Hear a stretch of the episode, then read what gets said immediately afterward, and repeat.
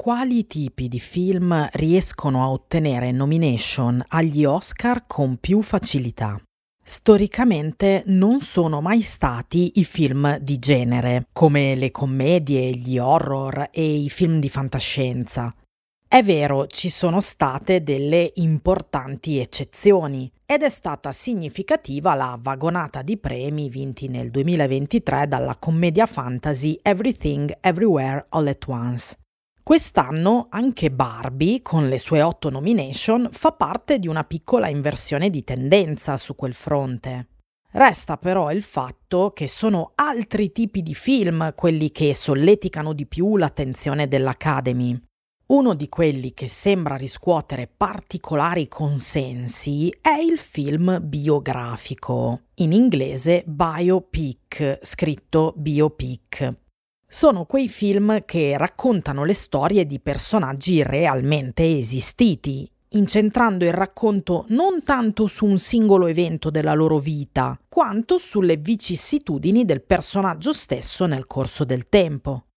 Iniziamo quindi un nuovo pezzo della rassegna di Attraverso lo schermo sui film candidati agli Oscar nel 2024 con un approfondimento che parte proprio da Oppenheimer e Maestro, cioè i due biopic candidati come miglior film.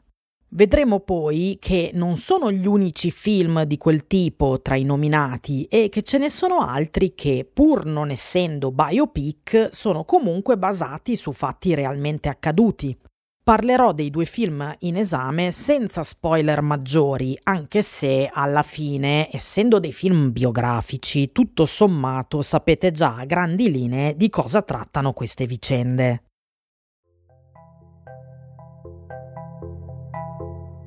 Io sono Sara Mazzoni e questo è Attraverso lo schermo, il podcast che vi racconta come sono costruite le storie audiovisive di film e serie tv.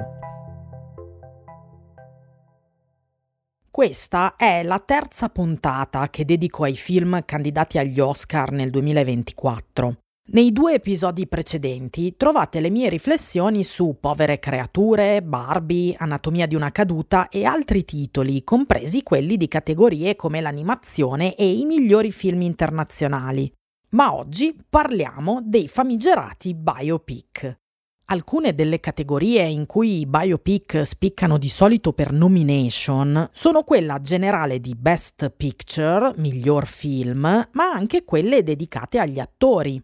Le interpretazioni che rievocano personaggi noti tendono a riscuotere parecchi consensi tra i membri dell'Academy, come si può notare anche quest'anno. Sommando tra loro le varie categorie di recitazione, le nomination ricevute per l'interpretazione in un biopic quest'anno sono 7 su 20, senza contare quelle a Lily Gladstone e Robert De Niro per i loro ruoli in una storia basata su fatti realmente accaduti, cioè Killers of the Flower Moon di Scorsese, che però definirei più un true crime che un biopic, cioè il punto del film non è raccontare la vita dei personaggi, personaggi, ma una serie di crimini che li riguardano. Prima ho definito i biopic famigerati perché non hanno la miglior reputazione. Pur essendo sempre esistiti, in tempi più recenti hanno iniziato a essere prodotti in maniera ripetitiva, come delle vere e proprie Oscar bait, delle esche per attirare questi premi. I biopic solitamente sono film che raccontano una storia biografica e quindi hanno una trama che attraversa varie fasi della vita di un personaggio storico. Viene scelta una specifica angolazione per far emergere quelli che sono considerati i tratti essenziali dell'esistenza di queste figure. Di frequente assistiamo a una parabola di ascesa e caduta. Pensate a titoli come The Imitation Game e Bohemian Rhapsody, per fare solo due esempi. I detrattori potrebbero dire che i biopic sono delle drammatizzazioni hollywoodiane volte a rendere più emozionanti le pagine di Wikipedia di questi personaggi. Ma veniamo al 2024. I due film biografici nominati tra i Best Picture di quest'anno sono Oppenheimer di Christopher Nolan, dedicato all'inventore della bomba atomica, e Maestro di Bradley Cooper, che invece parla del compositore e direttore d'orchestra Leonard Bernstein. Colgono alla perfezione alcune tendenze prevalenti nei biopic degli ultimi anni, raccontare la storia di uomini di scienza oppure quella di uomini di spettacolo. Ovviamente non sono gli unici tipi di film biografico che intercettano l'attenzione dell'Academy. E peraltro Oppenheimer è in larga parte anche il racconto di un intrigo politico, cioè un altro tipo di biopic che non passa mai di moda. So di partire da una posizione impopolare, specie verso il titolo che probabilmente vincerà come Best Picture nel 2024 ma a me il film di Nolan non è piaciuto. Lo dico a malincuore. Il mio mancato apprezzamento non dipende da qualche polarizzazione sciocca tipo Barbie contro Oppenheimer, né dalla diffusa antipatia verso lo stereotipo del cinefilo online, che si sa per Nolan ha una vera e propria venerazione. Il fatto è che anche io ho amato molto Nolan per almeno metà della mia esistenza. Anzi, posso proprio dire di esserne fan. Memento è da sempre uno dei miei film del cuore. Trovo geniale il modo in cui ha realizzato The Prestige e ricordo ancora il mio entusiasmo in sala per Il Cavaliere Oscuro, un film di cui poi parlai anche nella mia tesina di laurea triennale sollevando un discreto scandalo. A quanto pare i tempi erano meno maturi del previsto per discutere i cinecomic in ambito accademico. La chiudo qui senza ripercorrere l'intera filmografia del regista perché penso abbiate compreso la mia posizione. Il punto del preambolo è spiegarvi che non sono una di quelle persone che ce l'hanno con Nolan per partito preso. Al tempo stesso sono cosciente dei difetti di alcune delle sue opere, come per esempio i limiti di sceneggiatura che mostra soprattutto quando scrive da solo, oppure le difficoltà che incontra nella rappresentazione dei personaggi femminili. Ma per me i suoi pregi sono sempre rimasti superiori ai difetti. C'è un effetto cerebralmente gratificante nel modo in cui Nolan usa strutture narrative complesse e non lineari, mettendole al servizio di un racconto che riflette sulla nostra percezione del tempo e della realtà, un ambito che mi è particolarmente caro. Quindi Nolan mi ha sempre toccato proprio per questa sua natura un po' da psiconauta, nascosta sotto alla seriosità con cui si presentano lui e le sue opere. In Oppenheimer, per me, uno degli aspetti più deludenti è proprio come Nolan non sia davvero riuscito a riprodurre l'alchimia di ciò che, più o meno, ha sempre fatto nelle sue altre opere. Oppenheimer è un film ipertrofico che dura tre ore intrecciando parecchie sottotrame, ma che alla fine sotto sotto è un normalissimo biopic in cui una trama politica cerca di ravvivare l'aspetto più compilativo che inesorabilmente caratterizza questo tipo di cinema.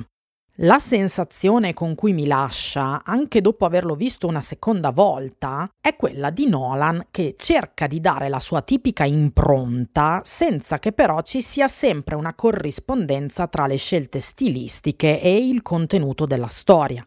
Adesso cercherò di spiegarmi meglio, ma non sarà semplice perché, beh, stiamo parlando di Nolan.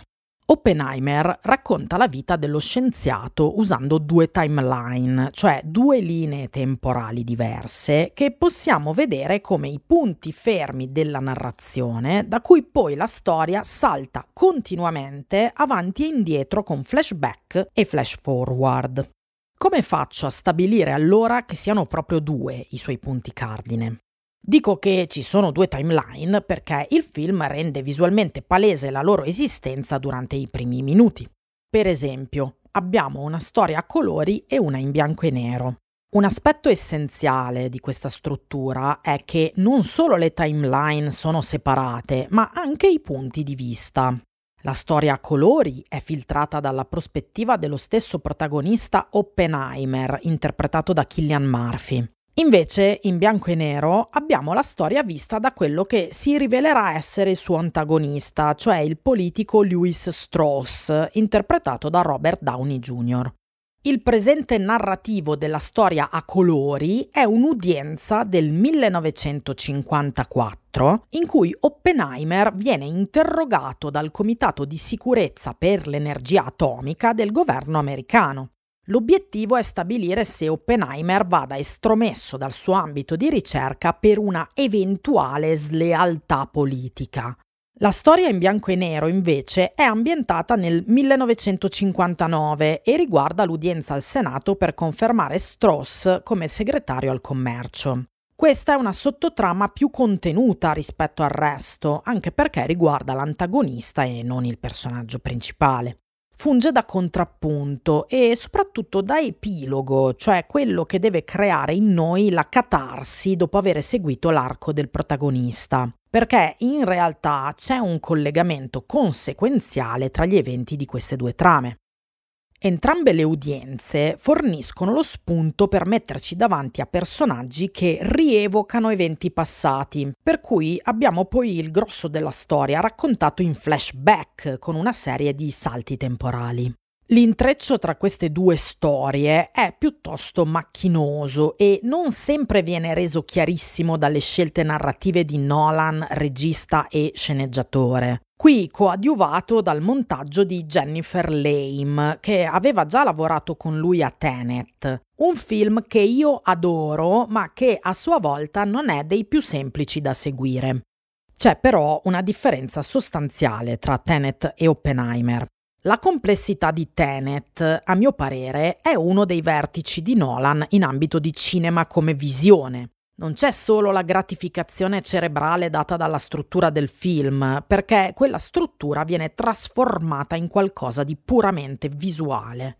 Per questo trovo Tenet una delle opere di fantascienza action tra le più interessanti che si siano viste in parecchio tempo. C'è qualcosa che ci pervade a livello sensoriale quando guardiamo Tenet, perché cercare di adattarsi alla sua non linearità provoca come un dolore della mente, visto che ci costringe ad andare nella direzione logica sbagliata. Inoltre, Tenet prende tutte le direzioni temporali possibili della sua storia e le intreccia tra loro creando qualcosa di nuovo che rappresenta una simultaneità spazio-temporale aliena per noi umani.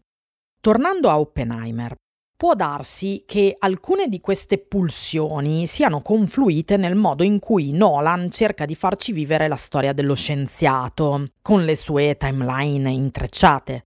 In questo caso però è molto meno stretto il legame tra l'oggetto del racconto e il modo in cui è assemblato. Era davvero necessaria quella costruzione così convoluta per veicolare il messaggio di Oppenheimer? In favore di Nolan posso dire che perlomeno c'è il tentativo di fare un lavoro raffinato coi punti di vista. L'antagonista Strauss è un personaggio manipolatorio che ha tramato nell'ombra contro Oppenheimer per rovinarne la credibilità. Inizialmente, nella struttura narrativa, il punto di vista di Strauss funziona come un filtro applicato sopra quello di Oppenheimer. È come se Strauss stesse cercando di manipolare anche noi, coi suoi commenti che vengono intrecciati dal montaggio alla storia raccontata dal protagonista. In questo senso dico che Nolan almeno ha tentato di usare il suo espediente narrativo al servizio del contenuto. Quindi cosa non ha funzionato? Secondo me un grosso problema è che poi il film non è davvero soltanto questo. Cerca di essere altre cose, troppe cose, al tempo stesso. Quindi anche tutte le idee legate al conflitto tra questi due personaggi si perdono in un marasma di altre informazioni. Inoltre ho riscontrato un approccio spesso eccessivamente didascalico nel modo con cui Nolan racconta la storia di Oppenheimer. La struttura di questo film non è costituita solo dalla contrapposizione dei due punti di vista. È come se Oppenheimer, come thriller politico, contenesse al suo interno anche un biopic più convenzionale, cioè quello che mira a raccontarci solo la storia di Oppenheimer come uomo e come scienziato. Il film in questa fase assume un andamento più lineare che porta avanti la trama del passato, sintetizzando i vari passaggi biografici che conducono Oppenheimer alla produzione della bomba. Al tempo stesso la storia diventa quella della vita privata di Oppenheimer, in particolare quella del suo matrimonio poco sereno. La vicenda privata c'entra almeno in parte con quella pubblica del conflitto politico. I legami sentimentali e familiari di Oppenheimer verranno poi usati contro di lui nel 1954.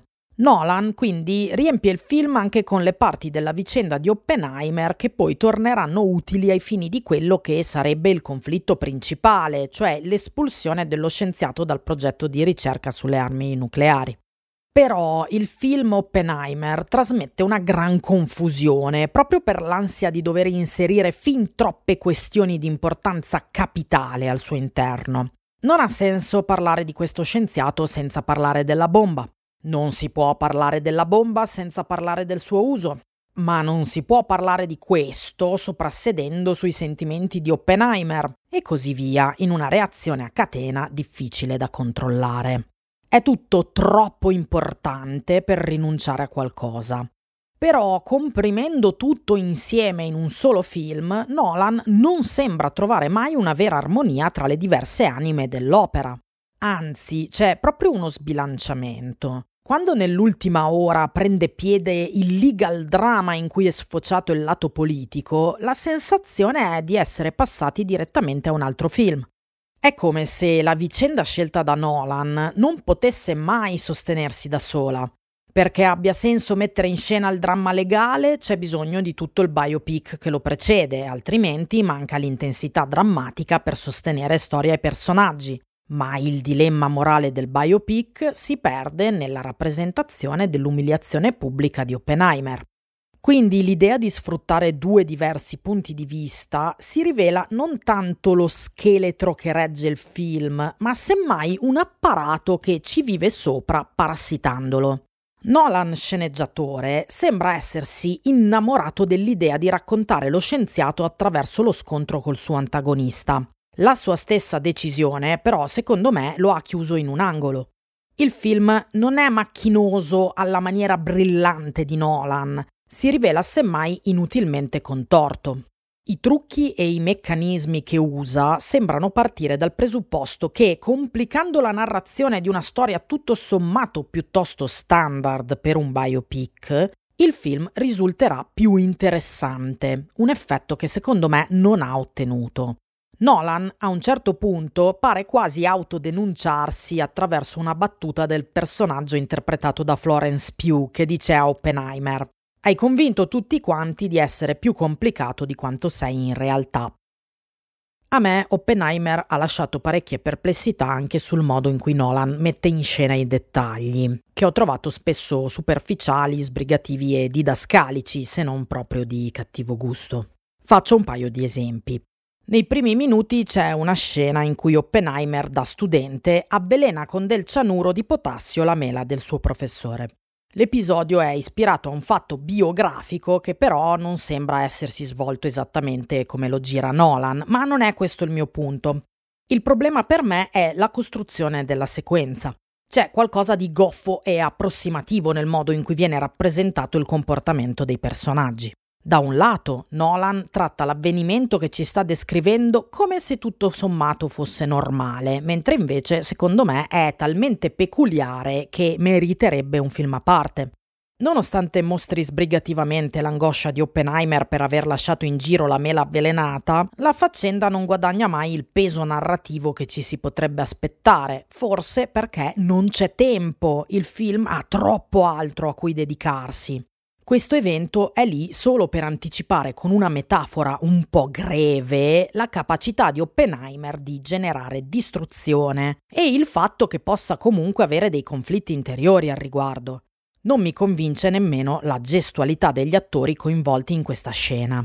Oppenheimer si precipita in aula per recuperare la mela e ci trova Niels Bohr, uno scienziato che ammira molto. La mela è finita in mano a lui invece che al professore. Quindi Oppenheimer strappa violentemente la mela dalle mani di questo eminente studioso e la getta via prima che la possa mordere, bofonchiando la parola wormhole, come a dire che c'era un verme, ma rimandando ai suoi studi di meccanica quantistica. Un modo di sceneggiare che si può vedere come un po' goffo. ma è anche la direzione degli attori ad avere qualcosa che non va. Murphy, nei panni di Oppenheimer, compie un gesto davvero aggressivo. Kenneth Branagh, che interpreta Bohr, reagisce con una certa indifferenza, come se non ci fosse appena stato un grosso sconfinamento fisico. Eppure il gesto che abbiamo appena visto rompe vari tabù relativi alle norme sociali, specie in un ambito come quello accademico. Il comportamento innaturale degli attori, che evidentemente eseguono ciò che viene loro chiesto, produce un effetto artificioso. È come se ci stessero leggendo un riassunto più che interpretando la scena vera e propria di un film. La sensazione complessiva è che manchino i dettagli che renderebbero vitale ciò che abbiamo appena visto. Sempre con una certa malagrazia, Nolan fa seguire a questo momento un montaggio veloce che deve riassumere il genio visionario di Oppenheimer. Lo vediamo quindi mentre visualizza le trasformazioni della materia, e questo forse è l'elemento più efficace tra quelli individuati da Nolan, perché restituisce la visione astratta dello scienziato attraverso l'immagine pura.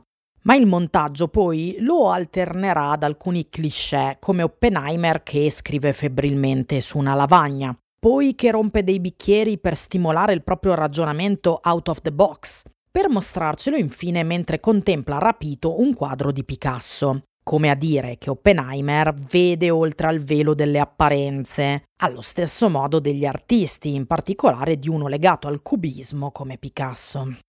Insomma, il film per me presenta alcune ingenuità che forse derivano anche dallo zelo con cui Nolan si lancia nel territorio a lui poco familiare del biopic, che è abbastanza lontano da tutto ciò che ha fatto fin qua. Alla fine si dimostra un apprendista diligente che, sotto alla nolanata delle timeline intrecciate, propone la solita storia di ascesa e caduta. Tutto questo converge a sorpresa in quello che mi è parso uno dei Nolan più emotivi di sempre. L'ultima parte della vicenda rivela una sincera empatia da parte del regista nei confronti del suo protagonista. Il personaggio della moglie Kitty Kitty, interpretata da Emily Blunt, ci dà accesso al punto di vista da cui Nolan stesso racconta la storia. Kitty è scandalizzata per come in tanti voltino le spalle al marito e si indigna quando Oppenheimer non reagisce all'accanimento del governo contro di lui. Gli ultimi tre quarti d'ora, infatti, sono la parte più intensa del film, addirittura più delle scene dedicate all'uso della bomba. Quelle della bomba ci raccontavano l'episodio nei termini di un dramma interiore di Oppenheimer con cui è meno facile empatizzare a causa della natura del problema. In fondo quello era il suo progetto. Ciò che gli succederà in seguito lo mostra invece in una posizione più vulnerabile.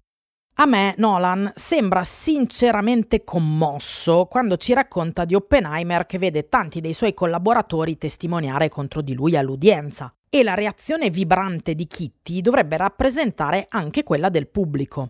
In teoria è lei il nostro avatar a questo punto. Dico in teoria perché dipende tutto da quanta presa emotiva la storia è riuscita ad avere su di noi. E qui vorrei passare a uno dei punti cruciali nella fruizione di questo film.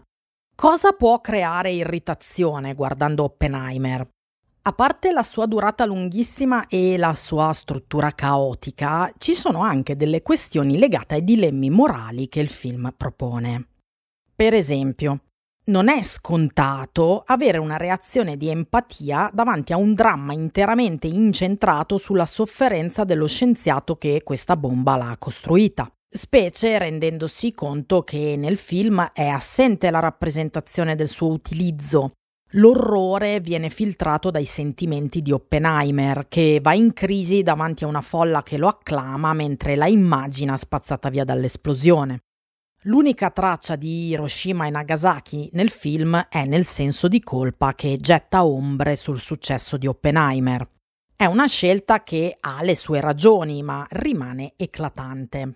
Inoltre è chiarissimo fin dalle prime inquadrature, se non addirittura dai poster, che Oppenheimer di Nolan capitalizza la sensualizzazione della figura del protagonista, incarnato in modo angelico e tormentato da Killian Murphy nei suoi stilosissimi completi, che ritroviamo analizzati maniacalmente sulle riviste di menswear. Non c'è necessariamente qualcosa di male. È spettacolo e il fascino di corpi e personaggi fa parte dell'artisticità di questi prodotti.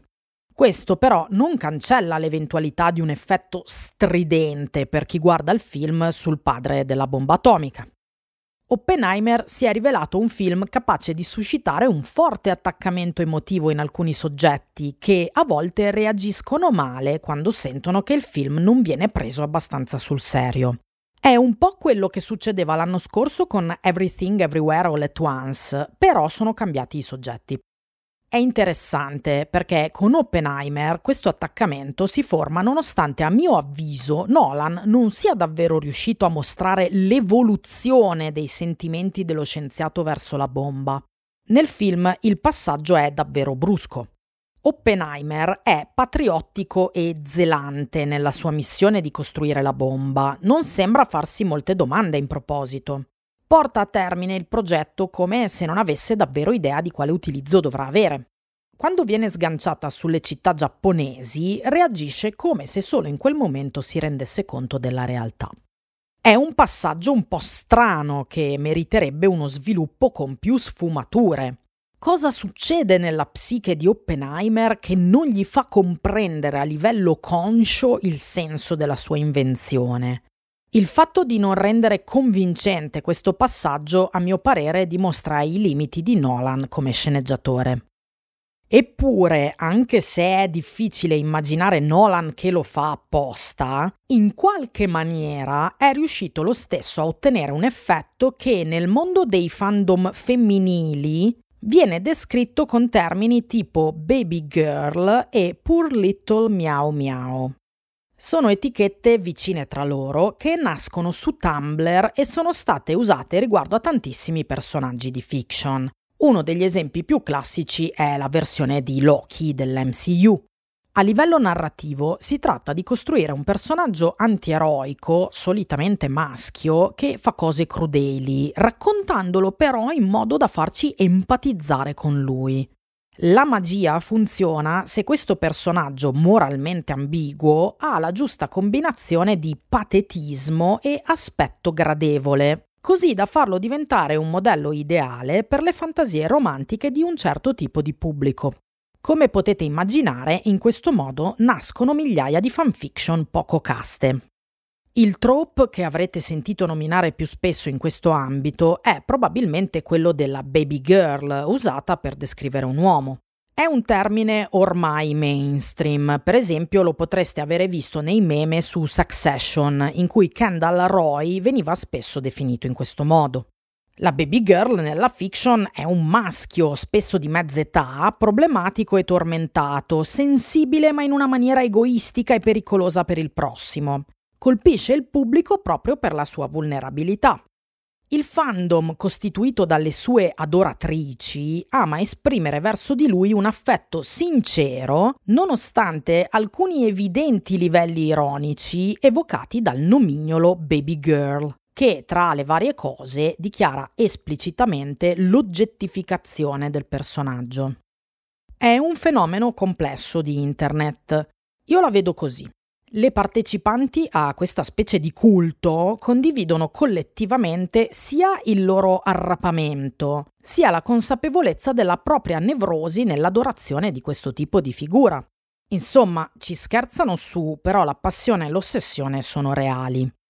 Ora, io non penso che Nolan possa davvero avere progettato a tavolino la baby girlificazione del suo personaggio, con la stessa consapevolezza con cui le ragazze fanno meme online.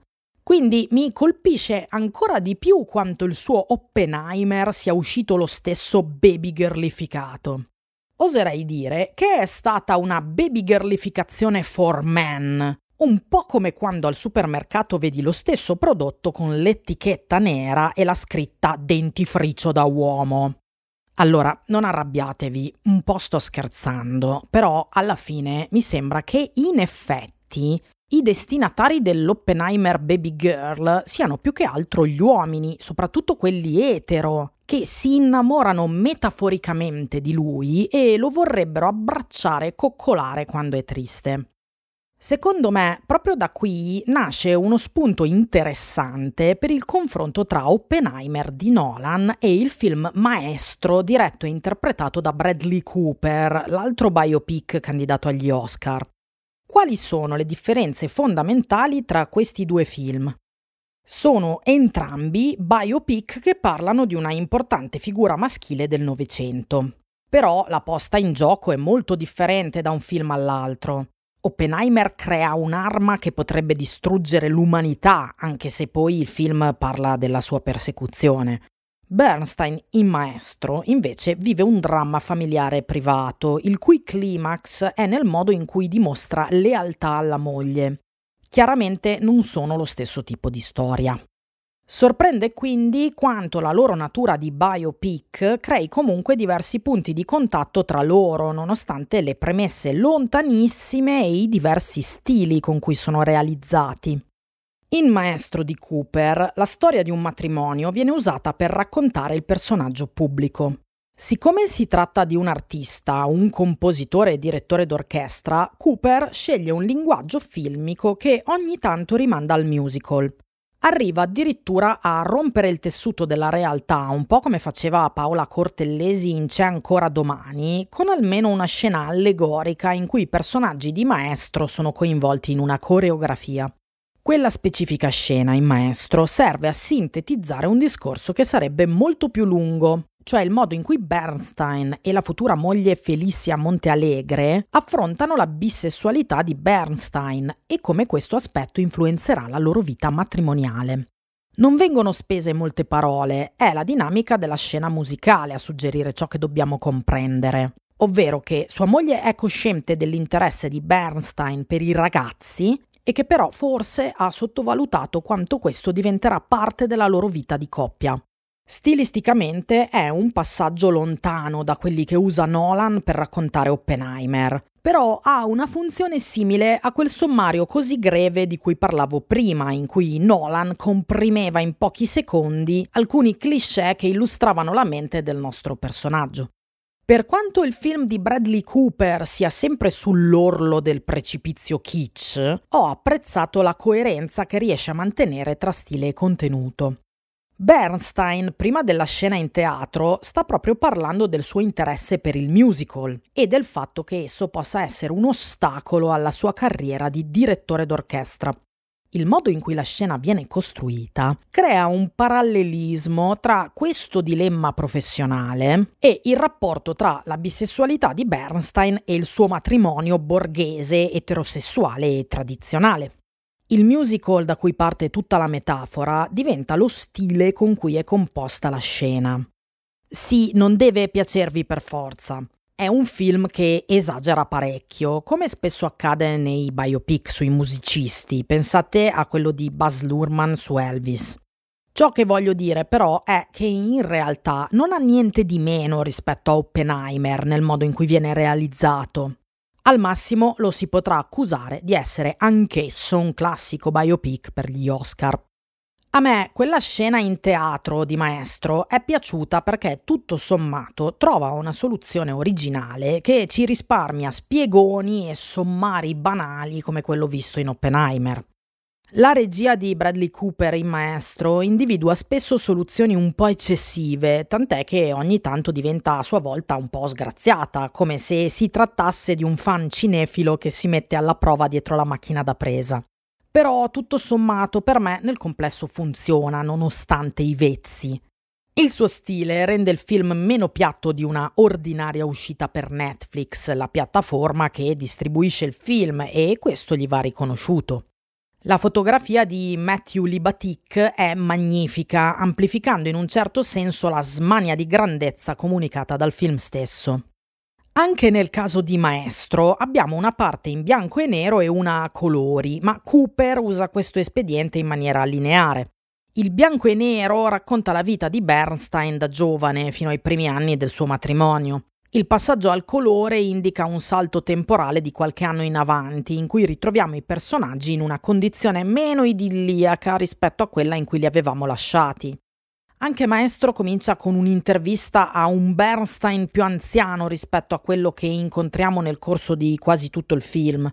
Come accadeva in Oppenheimer, quell'attacco fornirà al protagonista l'occasione di raccontarci la sua storia in flashback, ma nel caso di Maestro la struttura narrativa sarà semplice e sobria, procede dritta dal passato al futuro. Rispetto a Nolan, Cooper risulta più essenziale nel circoscrivere i momenti che vuole evidenziare ai fini del suo racconto, che in questo modo spiccano con chiarezza cristallina. La semplicità di Maestro fa risaltare la storia che Cooper ha scelto di raccontare. Sia Maestro sia Oppenheimer discutono le vite sentimentali dei loro personaggi, ma mentre in Oppenheimer quello spunto sarà solo uno degli elementi che caratterizzano il personaggio, in Maestro esso è la trama principale, la lente attraverso cui guardare l'umanità del personaggio Bernstein. In comune, i due film hanno la descrizione di queste mogli eternamente intrappolate dietro al grande uomo e da lui vessate. Sia Bernstein sia Oppenheimer vengono raccontati come traditori abituali.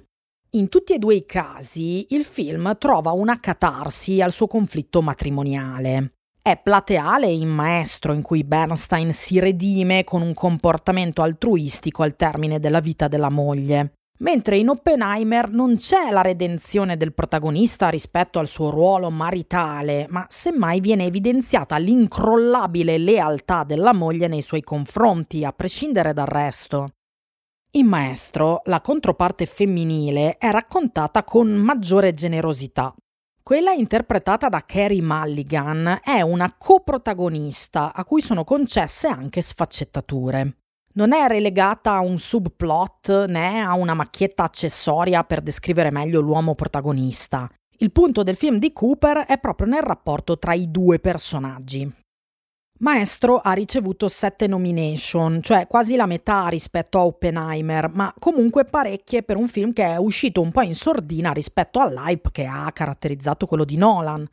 Maestro ha avuto una piccola distribuzione in sala necessaria per l'eleggibilità agli Oscar, ma è un film di Netflix.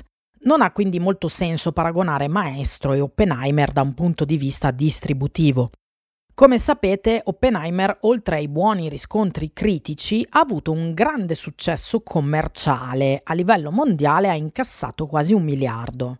Questo in parte è stato dovuto al curioso fenomeno Barbenheimer, che prendendo spunto dalla complementarità dei due film, ha fatto sì che la gente ne parlasse associandoli, arrivando a considerare una buona idea andarli a vedere lo stesso giorno, visto che sono usciti in contemporanea. È stata proprio la scelta della stessa data di uscita a far nascere il meme di Barbenheimer, quando dei due film ancora si sapeva poco. La viralità del fenomeno ha giovato soprattutto a Oppenheimer, un film che nelle previsioni non avrebbe dovuto incassare così tanto, mentre di Barbie si pronosticava un successo commerciale maggiore, benché non immenso quanto poi invece è stato, complessivamente quasi un miliardo e mezzo di dollari. Il fenomeno Barbenheimer ha funzionato così bene forse anche per un fatto di immagine. La complementarità dei due film è intuibile già dalle immagini promozionali che sono circolate prima della loro uscita. In entrambi i casi salta all'occhio l'aspetto impeccabile dei protagonisti. Barbie, interpretata da Margot Robbie, è fluorescente, bellissima e dal sorriso un po' folle.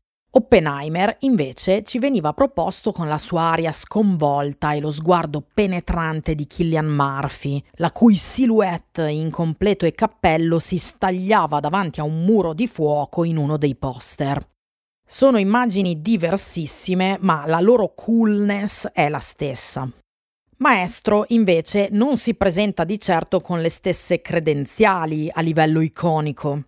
La sua locandina non è stilosa come quelle di Barbie e Oppenheimer. Anzi, presenta un dettaglio del volto di Bradley Cooper truccato da Bernstein, ricoperto del sudore che il direttore d'orchestra produce copiosamente durante le sue performance nel film. È un'immagine che vuole raccontare la passionalità del personaggio, uno dei temi portanti di Maestro, ma non ha di certo la stessa potenza di fuoco delle immagini che rappresentavano l'Oppenheimer di Nolan. In quel senso è innegabile che il film di Nolan non renderebbe allo stesso livello con un attore troppo diverso da Murphy. Per esempio, immaginatevi lo stesso Bradley Cooper in quel ruolo. Nolan costruisce il suo film sui primi piani del volto di Murphy, dai quali l'attore buca lo schermo con lo sguardo di uno che sembra consumato dalla febbre. Oggi, a 47 anni, Murphy non ha ancora perso del tutto l'aria efebica che lo caratterizzava negli anni 2000 e che in un certo senso lo rende ultraterreno come la Barbie di Margot Robbie. Nolan non si è lasciato sfuggire questo aspetto e in Oppenheimer ha sfruttato la stessa sensualità che aveva venduto così bene anche la serie britannica Peaky Blinders di Steven Knight, in parte debitrice del suo successo alla presenza di Murphy come un antieroe tormentato in una storia in costume. Sul fronte degli uomini in primo piano c'è poi da dire che Oppenheimer non si risparmia su niente e nessuno. Il film è una densissima rassegna di attori maschi, tutti volti noti o quasi, che Nolan ci propone quasi come una galleria di ritratti, al punto che è facile passare metà del film cercando di ricordarsi il nome di interpreti che vediamo per 5 secondi a testa. Il film di Nolan, infatti, non si lascia mai il tempo per respirare, al punto che le battute sono enunciate a rotta di collo con la fretta di passare all'inquadratura successiva, che ripeterà lo schema della precedente. In conclusione, né Oppenheimer né Maestro sono dei capolavori, anche se immagino che Oppenheimer concluderà la stagione dei premi con dei risultati che potrebbero far pensare il contrario. Pazienza rimarrà una mia idea e accetto che non sia quella più condivisa. Anche se mi rendo conto che suoni come una provocazione, tra questi due film ho preferito quello che probabilmente non avrei nemmeno guardato se non fosse stato candidato agli Oscar, cioè Maestro. Invece, quello realizzato da uno dei miei registi preferiti mi è risultato talmente noioso da farmi venire voglia di abbandonare la sala del cinema in cui l'ho visto. Sperando anche questa volta di non avervi fatto cadere dalla sedia con le mie affermazioni, vi ricordo che potete sostenere questo podcast con una donazione attraverso la mia pagina Kofi che trovate linkata nella descrizione dell'episodio. Apprezzo tantissimo questo tipo di riconoscimento per il lavoro che faccio con attraverso lo schermo e ne approfitto infatti per ringraziare sostenitrici e sostenitori come Ilaria, Dario, Cecilia e Matteo.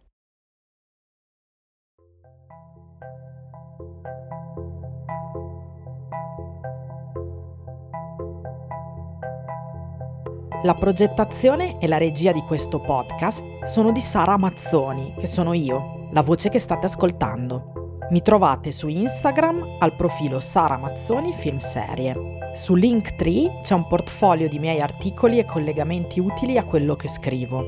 Trovarlo è facilissimo, basta che digitate in un motore di ricerca le parole Sara Mazzoni Linktree.